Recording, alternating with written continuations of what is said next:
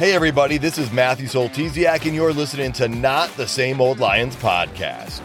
Using my sportscasting background, I speak with a variety of guests and interview key players to gain more insight on what makes this team go. As the Detroit Lions enter a new gritty era, we'll look beyond just the kneecaps when it comes to the analysis.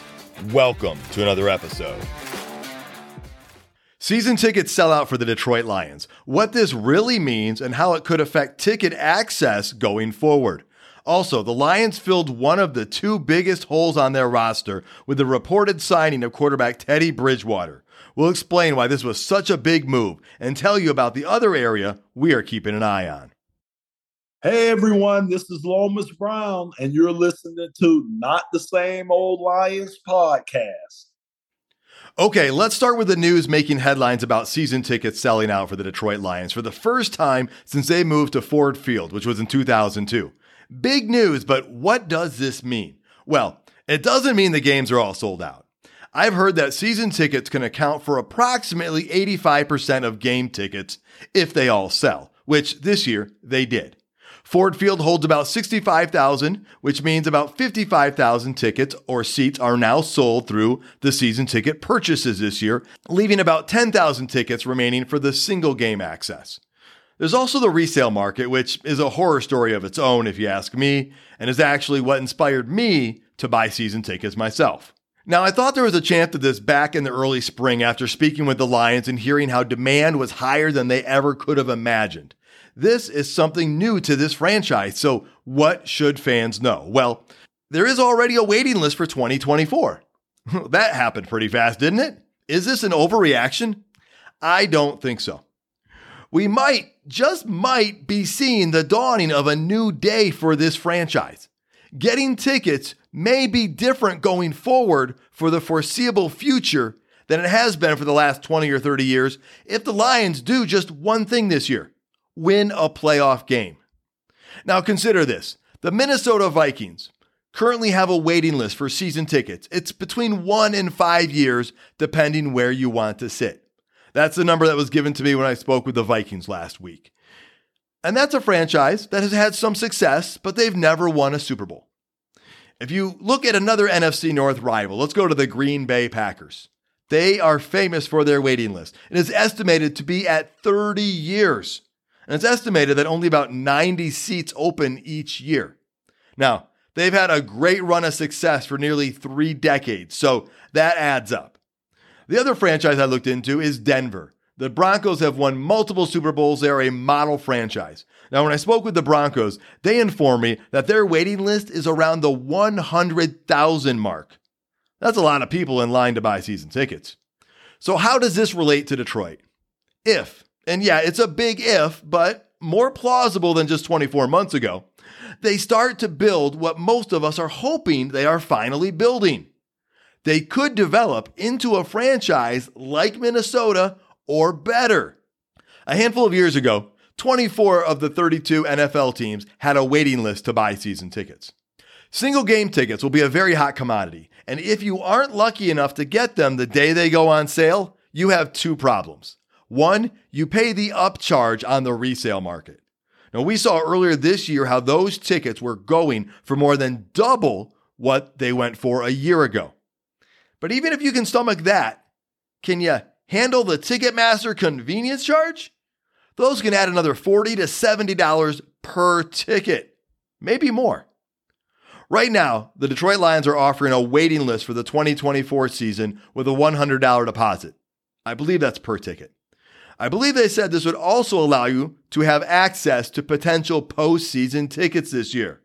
Now, make sure you double check that fine print, because if that is the case, I recommend you put down a deposit for next year. Think about that for a moment. If the Lions host a playoff game, or two, you would have access to buying them at face value. Again, confirm the details before you do anything. By the way, if you do look into this, let me know. And if it works out for you, just send me a thank you on social media somewhere. I hope it works out for you.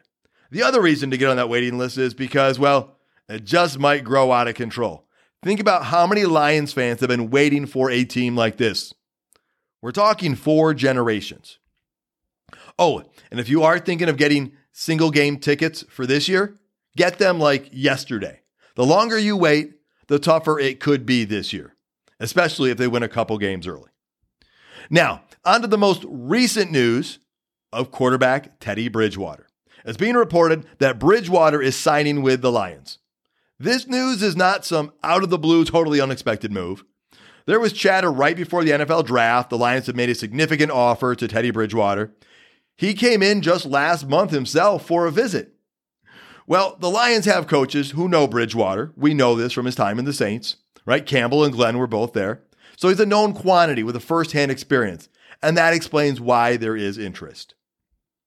We talked about this a little while back. Let me bring up some more information. We've heard some detractors point out his stats from the last year. He had 683 yards passing with four touchdowns, four interceptions. His QBR was an 85. Nothing to get too excited about. But if you go back to his three previous seasons, each one was better than last year. And it should be pointed out that he's played for four different teams in the past four years. So perhaps it was a scheme or a system that didn't fit his talents. Now, with the Broncos, he saw more game action. He had 3,000 yards, 18 touchdowns, 7 interceptions, and 94.9 QBR. The year before that, he was in Carolina with 3,700 yards, 15 touchdowns, 11 interceptions, and a 92 QBR. And back in 2019 with the Saints, he filled in for an injured Drew Brees. All he did was throw for 1,300 yards, 9 touchdowns, 2 interceptions, and a 99 QBR.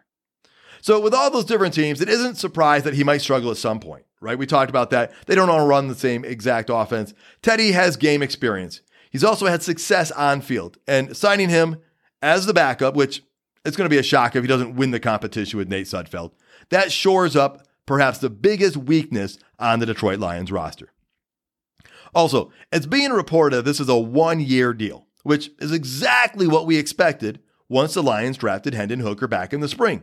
We talked about that. And it's a one year role for Teddy because the Lions want an insurance policy behind Jared Goff.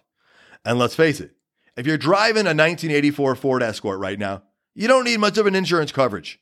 But if you're driving a 2023 Ford Mustang, well, you might want to insure that baby because that is something nice. So, what does that tell you? It tells you the Lions know the NFC North is wide open and they are going hunting. Now, briefly about that other weakness I see. No, I'm not talking about the wide receiver position. Even though there have been some injuries, I think we're going to be fine there. The area of concern for me is backup offensive line. The starting five for the Lions are excellent. We all know that. One of the highest rated groups in the league. The Lions signed Graham Glasgow. That was huge in getting him this year from the Broncos. I'm very happy with that, and that helps a lot in replacing Evan Brown, who left via free agency. But beyond Graham, no one else has really stepped up yet. No one in camp. Now, we're looking at guys like maybe Obinna Eze or rookie Colby Sorsdal, right? Or maybe even Matt Nelson. Now, I know that most teams in the NFL don't have a lot of depth on the offensive line, but it would be nice to have one or two guys fill a dependable role. That doesn't mean the Lions need to go sign someone here. We could see progress in the next two weeks of camp and preseason, but it's definitely something to keep an eye on. Okay, we are heading to training camp to watch the Lions joint practice with the New York Giants. We'll have a report on that and what we see and the overall experience. So get your tickets or get on the wait list for next year if that's your thing. Are you thrilled about Teddy Bridgewater as our backup quarterback as I am? Do you see something different as the Lions' biggest area of concern? Let me know. Thank you so much, folks, for tuning in. Please subscribe to Not the Same Old Lions podcast to get alerts about new episodes. Tell your friends about the show. You can follow me on Twitter at Matt the show is also available on YouTube and at notthesameoldlions.com. And until next time, stay gritty, my friends.